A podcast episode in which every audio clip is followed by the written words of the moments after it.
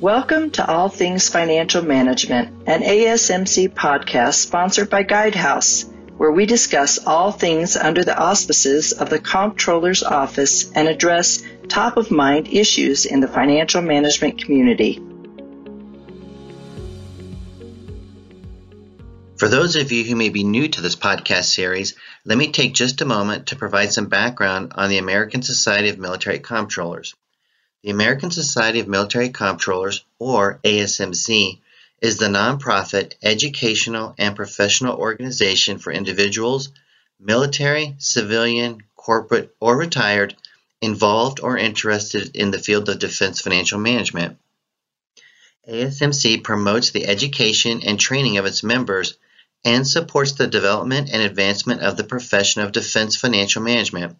The Society provides membership education and professional development, and certification programs to keep members and the overall financial management community abreast of current issues and encourages the exchange of information, techniques, and approaches. And with that, I'd like to introduce our government guest for today's podcast. Today we have with us Ms. Kim Laurance, who was appointed as the Assistant Deputy Chief Financial Officer in the Office of the Undersecretary of Defense Comptroller on July 4th, 2021. Ms. Laurance serves as the principal advisor to the Deputy Chief Financial Officer for management responsibilities, providing policy and reporting guidance and technical expertise to internal and external stakeholders for payment integrity, data accountability, and transparency, audit, and other financial management matters. Thanks for being with us today, Ms. Laurance. Thank you, Tom. I'm happy to be here. Can you tell us a little bit about your background and what brought you to your current position as the Assistant Deputy Chief Financial Officer in the Office of the Undersecretary of Defense Comptroller? Or, Ms. Laurance, maybe in other words, can you just tell us your story? Sure. Thank you, Tom.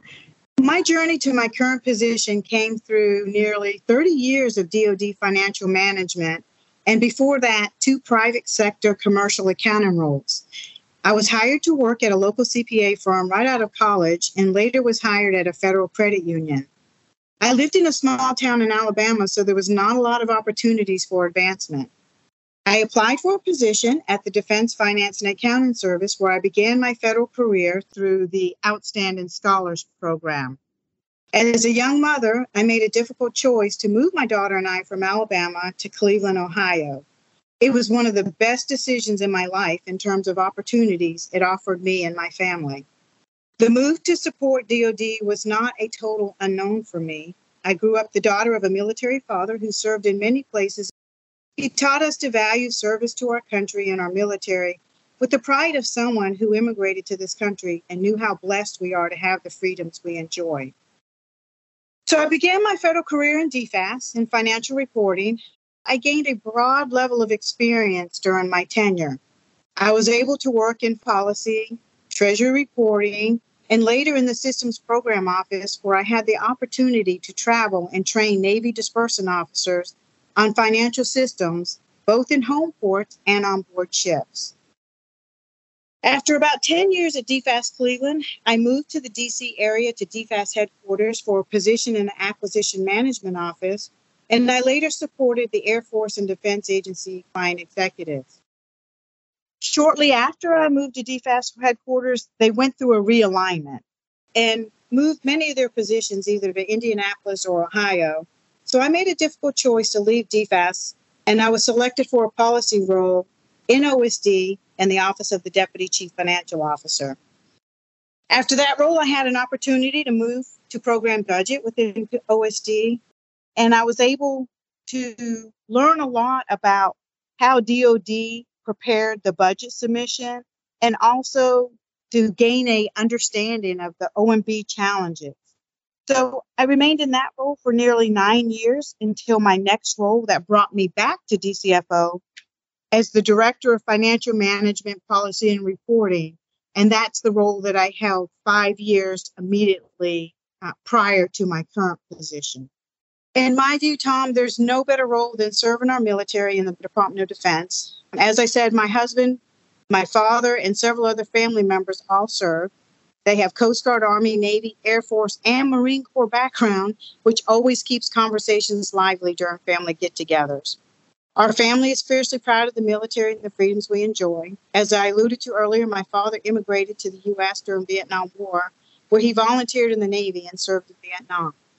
My father's earliest lessons to me were how challenging life was in other nations who lacked the freedoms we enjoy. He would tell me stories about his life as a boy in the Philippines and how much we should appreciate the gifts of freedom and the opportunities we have here. He taught me about his desire to make a better life for us, particularly for me as a young girl. And he taught me not to be afraid of getting out of my comfort zone and being open to opportunities.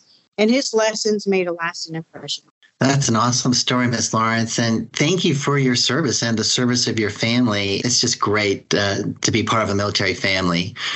In preparing for this podcast, uh, looked at a report called the Women in Workforce Report for 2022, and it had some interesting insights into how women are represented in the corporate workforce and the challenges that they face. And particularly, there was one finding in the report, and it said this: it said Despite modest gains in representation over the last eight years, women and especially women of color are still dramatically underrepresented in corporate America.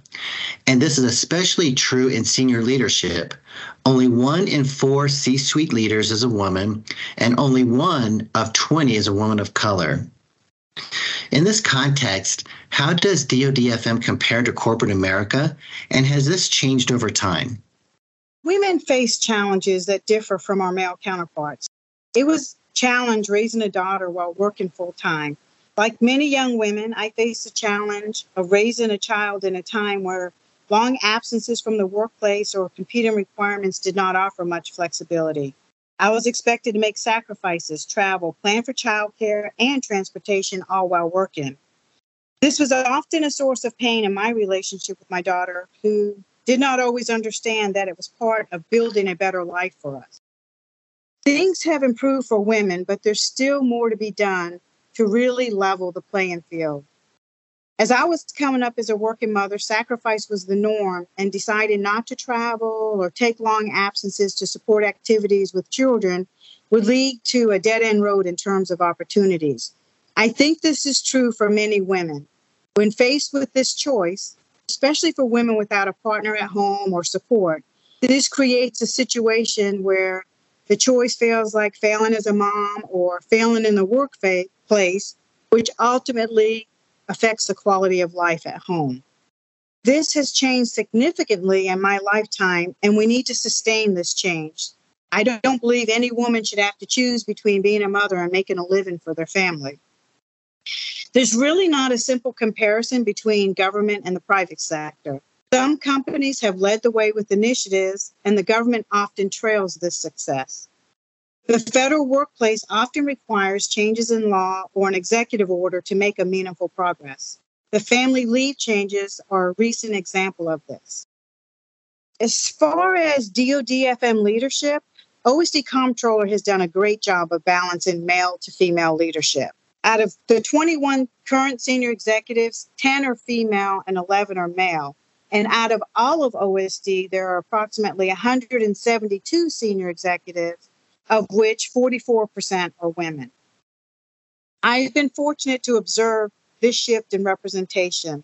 I believe this also to be a shift occurring in the military service FM roles as well.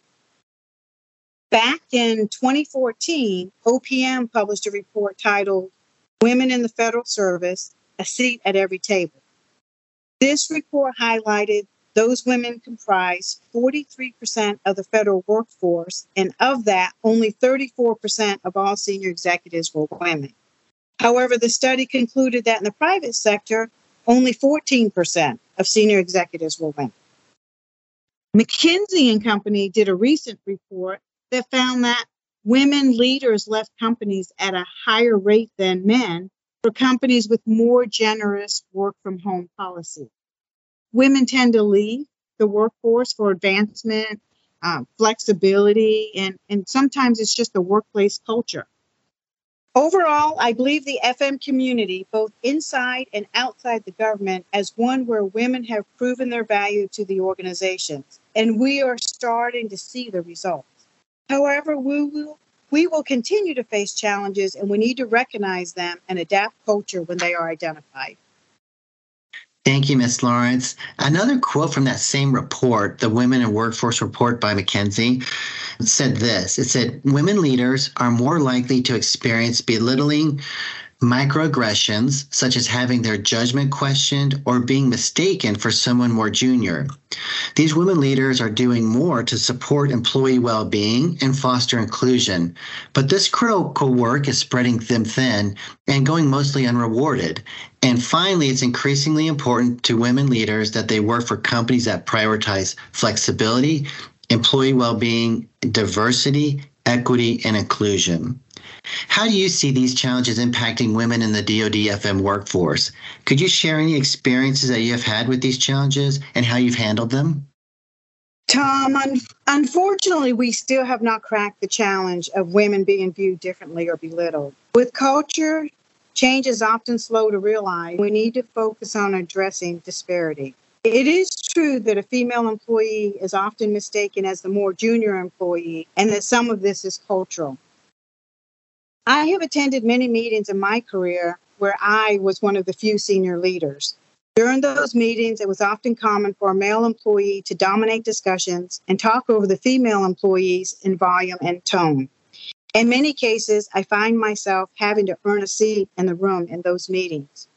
I have shared these stories with my husband, and my perspective that as a six-one male with a deep baritone voice, he may come into a room and command the room based upon appearance, confidence, and tone. When I walk into a room, I may not have that same effect. My presence must be expressed in the quality of the comments and through repeated positive interactions and my peers' desire to hear my opinions. I suspect this is true for many female leaders, and we can only change it by coming to the table more prepared and confident in the topics being discussed. And Tom, I'll, I'll also tackle one other thorny topic. When it comes to minority women, the climb is even steeper. I cannot tell you how many times in my career I have been asked, Where do you come from? The Women in the Workplace report also cited that Latinas and Asian women also face disproportionate comments on their culture or nationality. For many minority groups, including Asian Pacific Islanders and Hispanic women, or those who just have an accent in their speech. We recognize this remains an issue. It may be more challenging to engage colleagues and build networks when you are viewed differently. It is important that we as professionals continue to drive a culture that breaks down barriers, stereotypes, and gender disparities in favor of work cultures that value contributions and inclusive culture. Ms. Laurance, seeing other women in leadership positions helps women and all of us actually and other underrepresented groups to envision themselves as leaders. Are there other women that have inspired or mentored you and helped you along your career path? In my experience, it's been a combination of both men and women who mentored me. Unfortunately, during my generation, there seemed to be few few women mentors coming up. I suspect this is because so much of their time was spent facing their own challenges. In the past 10 years or so, though, I see real change in this area. The fact that we are discussing women men, mentoring other women is a step in the right direction. How amazing is it that Honorable Kathleen Hicks, the Deputy Secretary of Defense, is the first Senate confirmed woman in this role? She's the highest ranking woman currently serving in the Department of Defense all of us look for that person that looks like us or had similar characteristics from the time we are children. It helps us as individuals to recognize the potential in ourselves. There are so many examples of this in every generation. Those leaders guided us through important changes in the country and resonated deeply with us, whether they were civil rights leaders, leaders in the industry, politics, laws, or even entertainment. Some of the examples that come to mind for me is like Barbara Walters, Oprah Winfrey, uh, Maya Angelou, who's my favorite poet laureate. Uh, Jeannette Rankin was the first female leader in Congress, and she was one of 531 members. Sandra Day O'Connor was the first female Associate Justice of the Supreme Court, and Margaret Thatcher was the first female Prime Minister. And in this generation, look at Kamala Harris. She's the first female Vice President first African Asian American as vice president, and she's the highest ranking female official in the U.S. history. I've tried to encourage other women in my career to seek a network of successful female role models in the workplace. As we open up to those who need us, we gain as much as they do from sharing experience and guidance on how to overcome challenges. Some of my best mentors came from outside my immediate sphere of financial management professionals. One included an Army general who took his time to mentor both my husband and I throughout our career. Many times I've gone to my minister, other business leaders, and many times friends. The fact is, you may encounter many opportunities for mentorship as a working professional, but ultimately the mentee chooses how much influence a mentor will have on them. The mentor's role is just to be open and available, but the mentee must make an effort to learn. So, the best advice I can give is to find people who lead in a way that resonates with you and who is open to share their failures as well as successes mentorship in my point of view as well is so important and um, it's one of the contributing factors for people to have a long and sustained career in whatever profession they choose Ms. Laurance we like to wrap up each episode with some advice for the early careers that are listening so knowing what you know now what advice would you share for those who are just starting out their careers Tom, that's a great question. Uh, some of the best advice I would offer is don't shy away from those tough jobs or the big move. Those experiences will be among the best in your career. Always lead with compassion and kindness. Not a weakness to care about people. Only poor leaders believe they will achieve anything without their team. Uh, I recommend build networks that will help you grow, that engage you with thought leadership and reinforce your energy level through positive engagements. Also, seek out you know, books, TED Talks, or other thought pieces from women who inspire you. For me personally, uh, I like the book by Sheryl Sandberg, uh, Lean In Women Work in the Will to Lead. And also, one of my favorite TED Talks is by Shonda Rhimes. It's titled My Year of Saying Yes to Everything. Believe in yourself, because if you don't, how will those who you lead? And protect your own integrity. People do not lose integrity all at once. They do so over time by compromising in small ways their beliefs and ultimately their character. So, Tom, uh, lastly, I, my most interesting experience so far has been serving at the department level. Many professionals may never have the opportunity to work at OSD level, but if you do, I recommend you take it. Serving with the key political and career employees in the department is a privilege and has given me much broader ability to influence the entire department's direction. Had my father lived to see me in my current role, serving the men and women he believed in so passionately, I believe he would be proud. Service at this level gives us the ability to carry the Secretary's priorities and messaging and to connect messaging that influence Congress, the services, and agencies. Tom, in short, my current role is my dream job. Thank you so much, Ms. Laurance. This was very inspiring to me, and I'm sure to all of our listeners. And I know how busy you are, and I just want to thank you for taking the time out of your schedule to participate in this podcast with us. So, on behalf of ASMC, thank you so much. Thank you. It was my pleasure. Thank you for tuning in to All Things Financial Management, an ASMC podcast series sponsored by Guidehouse. You can find all our episodes on ASMC's Engage platform and at our website, guidehouse.com, all things financial management.